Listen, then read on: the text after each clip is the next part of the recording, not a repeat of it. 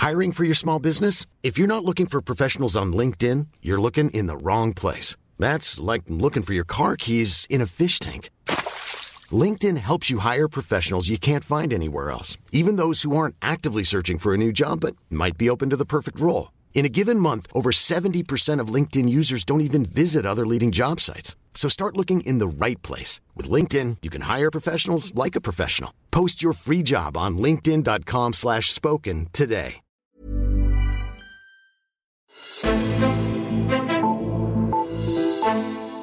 Man ved jo det, man ved, når man ved det. Ja, men hvad vidste Lars Løkke Rasmussen egentlig, og hvornår vidste han det? Det er et af de centrale spørgsmål, efter at det tirsdag blev officielt, at Inger Støjberg skal for en rigsretssag. Inden flertallet af Folketinget stemte for det, så skulle alle os, der sad og så med lige igen med et par timers debat med beskyldninger politikerne imellem, eksempelvis om, hvilke partier, der havde flest politikere, der havde brudt loven. Men hvis man holdt ud, så blev det interessant til sidst. Tidligere statsminister Lars Løkke Rasmussen tog ordet som privatist, og det samme gjorde Inger Støjberg selv, og der skulle man spidse ører. Hvad sagde Støjberg og Lykke egentlig til den her debat? Det har vi set på her på Altinget Azure. Mit navn er Henrik Axel Bugter. Og det gør jeg med dig, Jakob Nielsen. Velkommen til. Tak skal du have. Du er chefredaktør her på Altinget. Og Jakob, jeg vil i første gang omgang lige høre, hvad tænkte du om den debat, der var i Folketinget i forbindelse med den her øh, rigsretssag? Ja, det var på mange måder en besønderlig debat, fordi at øh, den foregik jo sådan i de første to timer, at det nærmest kun var det, man kunne kalde højre side af Folketinget, der var til stede. Dansk Folkeparti var der med mange medlemmer. Nyborgerlige var der med mange medlemmer. Der var mange venstrefolk til stede. Men der var stort set ingen fra Socialdemokratiet eller regeringsblokken til stede. Og jeg tror, meget af det skyldes hvis corona. Mange af dem sad og fulgte det på, på tv-skærmen, men de havde så de andre partier kun en enkelt ordfører til stede i salen.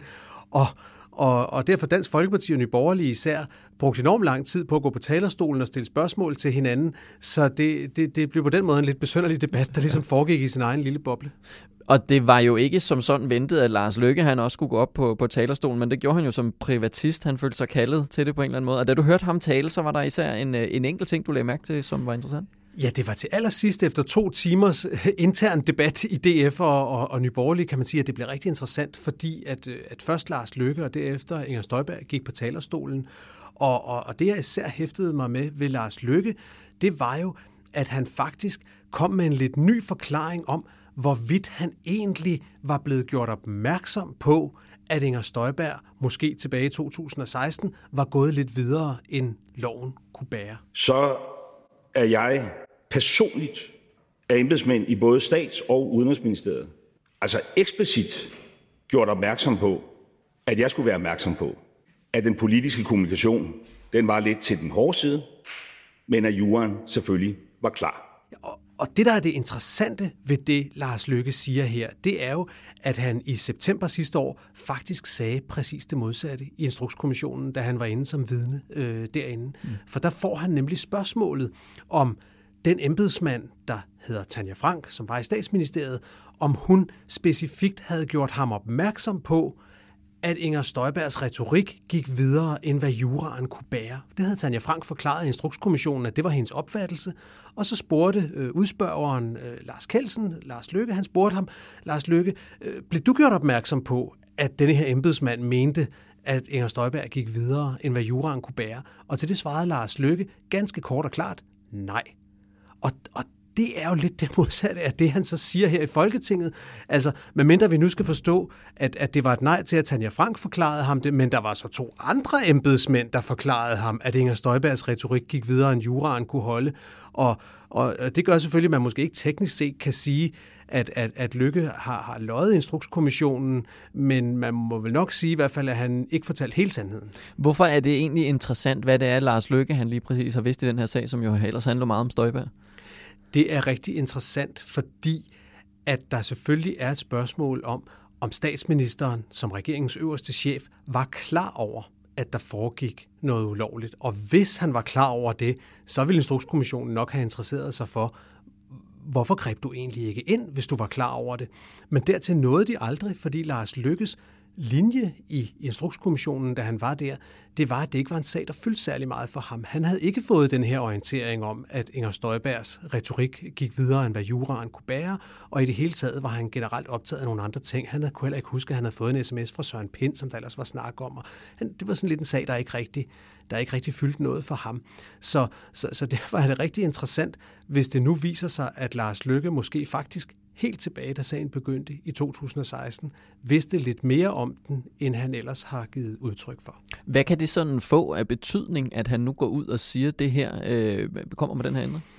Det er utrolig svært at vide, om det får nogen betydning, men man kan i hvert fald sige, at øh, hvis, hvis, hvis det er sådan, som Lars Lykke nu sagde i Folketinget her tirsdag eftermiddag, at han var blevet orienteret om det, så er det nok meget godt for ham at få den oplysning ud, så han ikke potentielt måske skal sidde og svare uldent eller direkte usandt, hvis han også bliver indkaldt som vidne i rigsretten, hvad der jo er, er, er meget sandsynligt. Så, så, så altså, det er meget svært at sige, hvad der motiverer Lars Løkke til overhovedet at komme med den her oplysning lige nu. Altså han gik på talerstolen for at forklare, hvorfor han stemmer nej til en rigsret mod Inger Støjberg. Denne her oplysning var ligesom ikke, ikke dybt nødvendigt, synes jeg, for det argument, han i øvrigt lagde frem for, hvorfor han stemmer nej. Mm.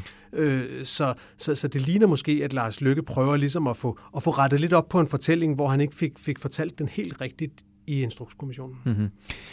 Der var også en anden ting, som du sagde til mig, der var interessant ved det Lykke, han, han sagde på, to, på, sagde på talerstolen. Ja, i, i løbet af fem minutter nåede Lars Lykke at sige mange interessante ting, fordi at, øh, at, at på et øh, direkte spørgsmål fra enhedslistens Rosa Lund, sagde Lykke meget, meget klart, at hvis han var blevet bekendt med, at Inger Støjberg havde begået noget lovligt, mens hun var minister, ja, så ville han faktisk have fyret hende. Jamen altså, hvis jeg var blevet bekendt med, at fru Inger Støjberg havde brudt loven, så var fru Inger Støjberg selvfølgelig udtrådt af regeringen. Det siger sig selv. Jeg blev ikke bekendt med, at fru Inger Støjberg brød loven. Jeg er stadig ikke bekendt med, at fru Inger Støjberg har brudt loven.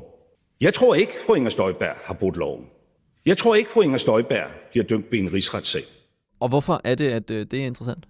Ja, det, jeg synes, det her klip det er virkelig interessant. For det første er det jo interessant, fordi at vi ved, at i marts 2017, altså cirka et år efter, at hele den her famøse instruks blev, blev, blev skrevet og sendt ud, der kom der en redegørelse fra ombudsmanden, hvor ombudsmanden meget tydeligt skrev, at denne her øh, instruks, altså pressemeddelelsen, som endte med at komme til at fungere som en instruks, var med ombudsmandens ord ulovlig i sit indhold, og at den meget sandsynligt ville føre til, at der blev truffet forkerte afgørelser.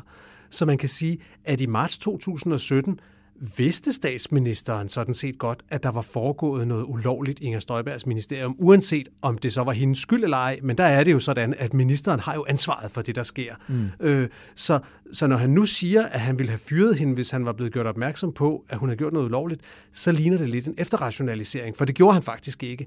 Og så synes jeg, at han efterfølgende i det citat, vi lige hørte, trækker den meget, meget langt, fordi Lars Lykke går jo videre og siger, at han mener stadigvæk ikke, at Inger Støjberg har begået noget ulovligt. Og, og, og det vil jeg sige, den opfattelse, den står Lars Lykke vel næsten helt alene med, fordi at altså selv Dansk Folkeparti og Nyborgerlige, som jeg hører dem, anfægter egentlig ikke, at der foregik noget ulovligt.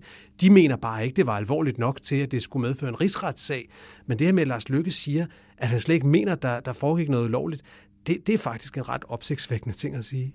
Lars Løkke, han uh, talte jo også om sagens indhold, uh, selve adskillelsen af, af, af de her par, og han henviste jo så også til, til den tidligere øh, rigsretssag med Erik Hansen, Tamilsagen, og mente ikke, at den her øh, sag med Inger Støjberg var lige så slem, og det var blandt andet en del af hans argument for, at han ikke ville, ville stemme for. Øh, vi hørte også, at flere af Venstrefløjens politikere fremhævede, at hvis Støjberg nu var blevet afsat som minister dengang, så havde vi måske slet ikke stået her øh, nu og skulle stemme om en, en rigsretssag. Hvis det ligesom er holdningen, er det så ikke rigtigt, som Lykke siger, at det er lidt voldsomt at tage den største hammer i værktøjskassen i brug, og så øh, indlede en rigsretssag? Jo, det er der, hvor jeg synes, at Lykke har et helt regulært argument, man kan forholde sig til og være enig eller uenig i, om det her, om sagen simpelthen er for lille til at bære en, en rigsretssag. Det er, jo, øh, det, er jo, det er jo øh, et helt regulært synspunkt, og Lykke har denne her øh, bekymring, som han siger for, at det vil være meget skadeligt, hvis hun så ender med ikke at blive dømt, fordi øh, så har man sat hele det her apparat i gang for, for ingenting. Det synes jeg er et helt regulært argument. Det er, det er interessant at bemærke sig, at der er en meget klar parallel til Tamilsagen, uanset om man så mener, om Tamilsagen havde mere alvorlige konsekvenser for nogle mennesker end, end Inger Støjbergs sag. Men grunden til, at der blev en rigsretssag ud af Tamilsagen, det var nemlig lige præcis det samme, at Erik Nien Hansen, som var justitsministeren i centrum for den sag, han blev ved med at nægte, at han havde gjort noget forkert. Mm. Og til sidst blev det for meget for nogle af støttepartierne, helt specifikt det parti, der eksisterede dengang og hed Centrumdemokraterne, og til sidst valgte de ligesom at skifte side og sige, nu tager vi denne her, øh, denne her først en undersøgelse og siden en rigsretssag mod Erik Nien Hansen. Og det er jo lidt det samme her at Inger Støjberg også bliver ved med sådan set at holde fast i, at hun gjorde det rigtige. Og Lars Løkke står og siger i går, hun har ikke gjort noget ulovligt. Og der tror jeg, parallellen er i, i, i begge sager, at hvis øh, justitsminister Erik Nien Hansen eller udlændingeminister Inger Støjberg var blevet fyret af deres statsminister på det tidspunkt, eller måske endda bare oprigtigt havde sagt, af, der begik jeg en fejl, det beklager jeg virkelig, øh, virkelig oprigtigt, så tror jeg ikke, det var endt med rigsretssager. Og det kan man jo mene er underligt. Skal det ikke handle om jura? Jo, det skal det, men rigsretssager handler også om politik. Det er jo det, der ligger i også, at det er Folketinget, der beslutter, og om der skal rejses en anklage. Lad os, øh, lad os her mod slutningen også lige se lidt på Inger Støjberg, for hun gik jo også på, på talerstolen, og der lagde du også mærke til, at retorikken fra dengang hun vidnede i sagen til den måde, som sådan taler om den nu, den har måske ændret sig en smule. Hvad er det, du lagde mærke til det? Jamen det, der er spøjs, det er, at da Inger Støjberg sad i Instrukskommissionen, der forsøgte hun jo at argumentere for, at hun faktisk helt tilbage fra februar 2016, da sagen begyndte, modvilligt accepterede, at der skulle være mulighed for undtagelser. Altså ikke alle unge asylpar skulle nødvendigvis skille sig. Der kunne godt være undtagelser. Og det hævdede hun, der også var et notat, der viste, og det var der meget snak om der. Hvad så med pressemeddelelsen, spurgte Instrukskommissionen. Der stod jo, der ikke kunne være nogen undtagelser. Ja, sagde Inger Støjberg, men det var mest sådan noget, jeg sagde af politiske hensyn. Det var sådan et mm. stykke politisk kommunikation for at virke stram og for, for at se, se stram ud.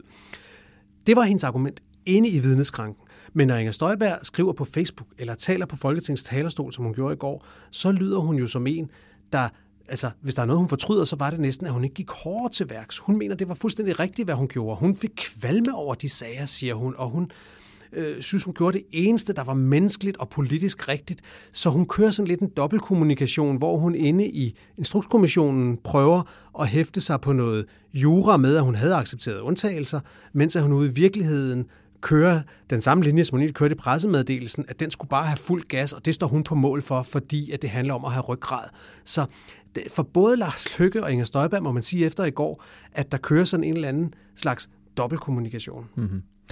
Så vil det sige, at, at Støjberg og Lykke på en eller anden måde har samme syn på den her sag, eller hvad? Ja, det synes jeg er det, er det meget fascinerende. Det er, at hvis vi ser på, hvad der er sket det seneste år i Venstre, så har vi jo en Lars Lykke, der har forladt Venstre, specifikt fordi han synes, at yderfløjene var ved at få, meget, få for meget indflydelse, og han godt vil have en mere dæmpet retorik, især om værdi- og udlændingepolitik. Han vil godt ligesom få afsluttet værdikampen. På den anden side har vi en Inger Støjberg, der stadigvæk er ved at vende skråen, men hvis nok er på vej ud af Venstre, af den stik modsatte grund. Hun synes, at Venstre er blevet for slappe i værdikampen. Man, man, man er kun inde i den, hvis man bærer den i hjertet, som hun sagde forleden dag. Så det er stik modsatte forklaringer på, at de er ved at forlade Venstre. Men det, som har udløst hele raballeret her, nemlig Støjbergs øh, sag om unge asylpar, der har de den samme forklaring. Der er de sådan set enige om, hvad der skete. Og det, det er jo øh, derfor, jeg i en, i en analyse i Altinget også skrev, at, at øh, Lars Løkke og Inger Støjberg, de går sammen hver sin vej, øh, fordi at de har den samme fortælling, men de er på vej ud af hver sin dør af venstre. Den ene går ud af højre dør, den anden går ud af venstre dør. Mm-hmm. En sidste ting, der, der også var lidt særlig i løbet af den her debat, det var at se, hvordan det ene DF-medlem efter det andet gik på talerstolen og forsvarede Støjberg, og de spurgte hinanden, om de ikke var enige i det, i det ene og det andet.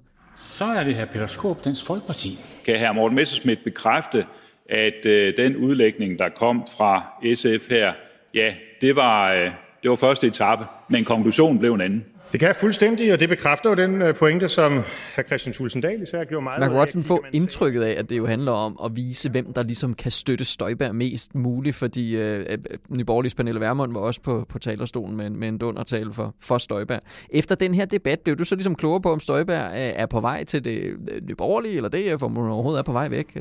Nej, det, det, jeg tror, man skulle bruge stopur for at måle, hvem der også oftest var nede og sætte sig ved siden af Støjberg og, og sidde og hyggesnakke med hende, om det var DF'erne, eller om det var dem fra, fra Nyborgerlige. Og der må man jo bare sige, at det var jo ren politik og meget gennemskueligt, hvad der foregik. Og det ser man ofte i Folketinget. Det er ikke kun Dansk Folkeparti og Nyborgerlige, der gør den slags. At når man vil have pointer igennem, så stiller man retoriske spørgsmål til sine egne partifælder, som man godt selv kender svaret på, for at få lov til at prøve at komme med en eller anden retorisk pointe. Det benyttede de så to timer på i går i, i Dansk Folkeparti og, og, og Nyborgerlige. Og, og ja, det, det var også en tydelig, tydelig bejlen til, til, til Inger Støjberg, men for mig er det stadigvæk uklart, øh, om hun er på vej til det ene eller det andet parti, men det er vel efterhånden klart, at når den der skrå øh, er, vendt, øh, er vendt den sidste gang, så, så bliver det mere og mere svært at se hende som medlem af Venstre. Altså i, i tirsdag stod hun i Folketinget og, og, og sagde, at hendes egne partifælder, hovedparten af hendes egne partifælder, simpelthen ikke har nogen ryggrad. Altså det er svært at se hendes fremtid i Venstre, synes jeg, men, men hvad hun vælger at gøre, det er stadigvæk for mig i hvert fald et helt åbent spørgsmål. Jakob Nielsen, Altingets chefredaktør. Mange tak, fordi du var med. Selv tak. Og tak til dig, der lyttede med til den her udsendelse. Du kan finde mere om den her sag inde på altinget.dk, og derinde der kan du også finde en masse andet godt stof. Mit navn er Henrik Axel Bugter, og vi lyttes ved.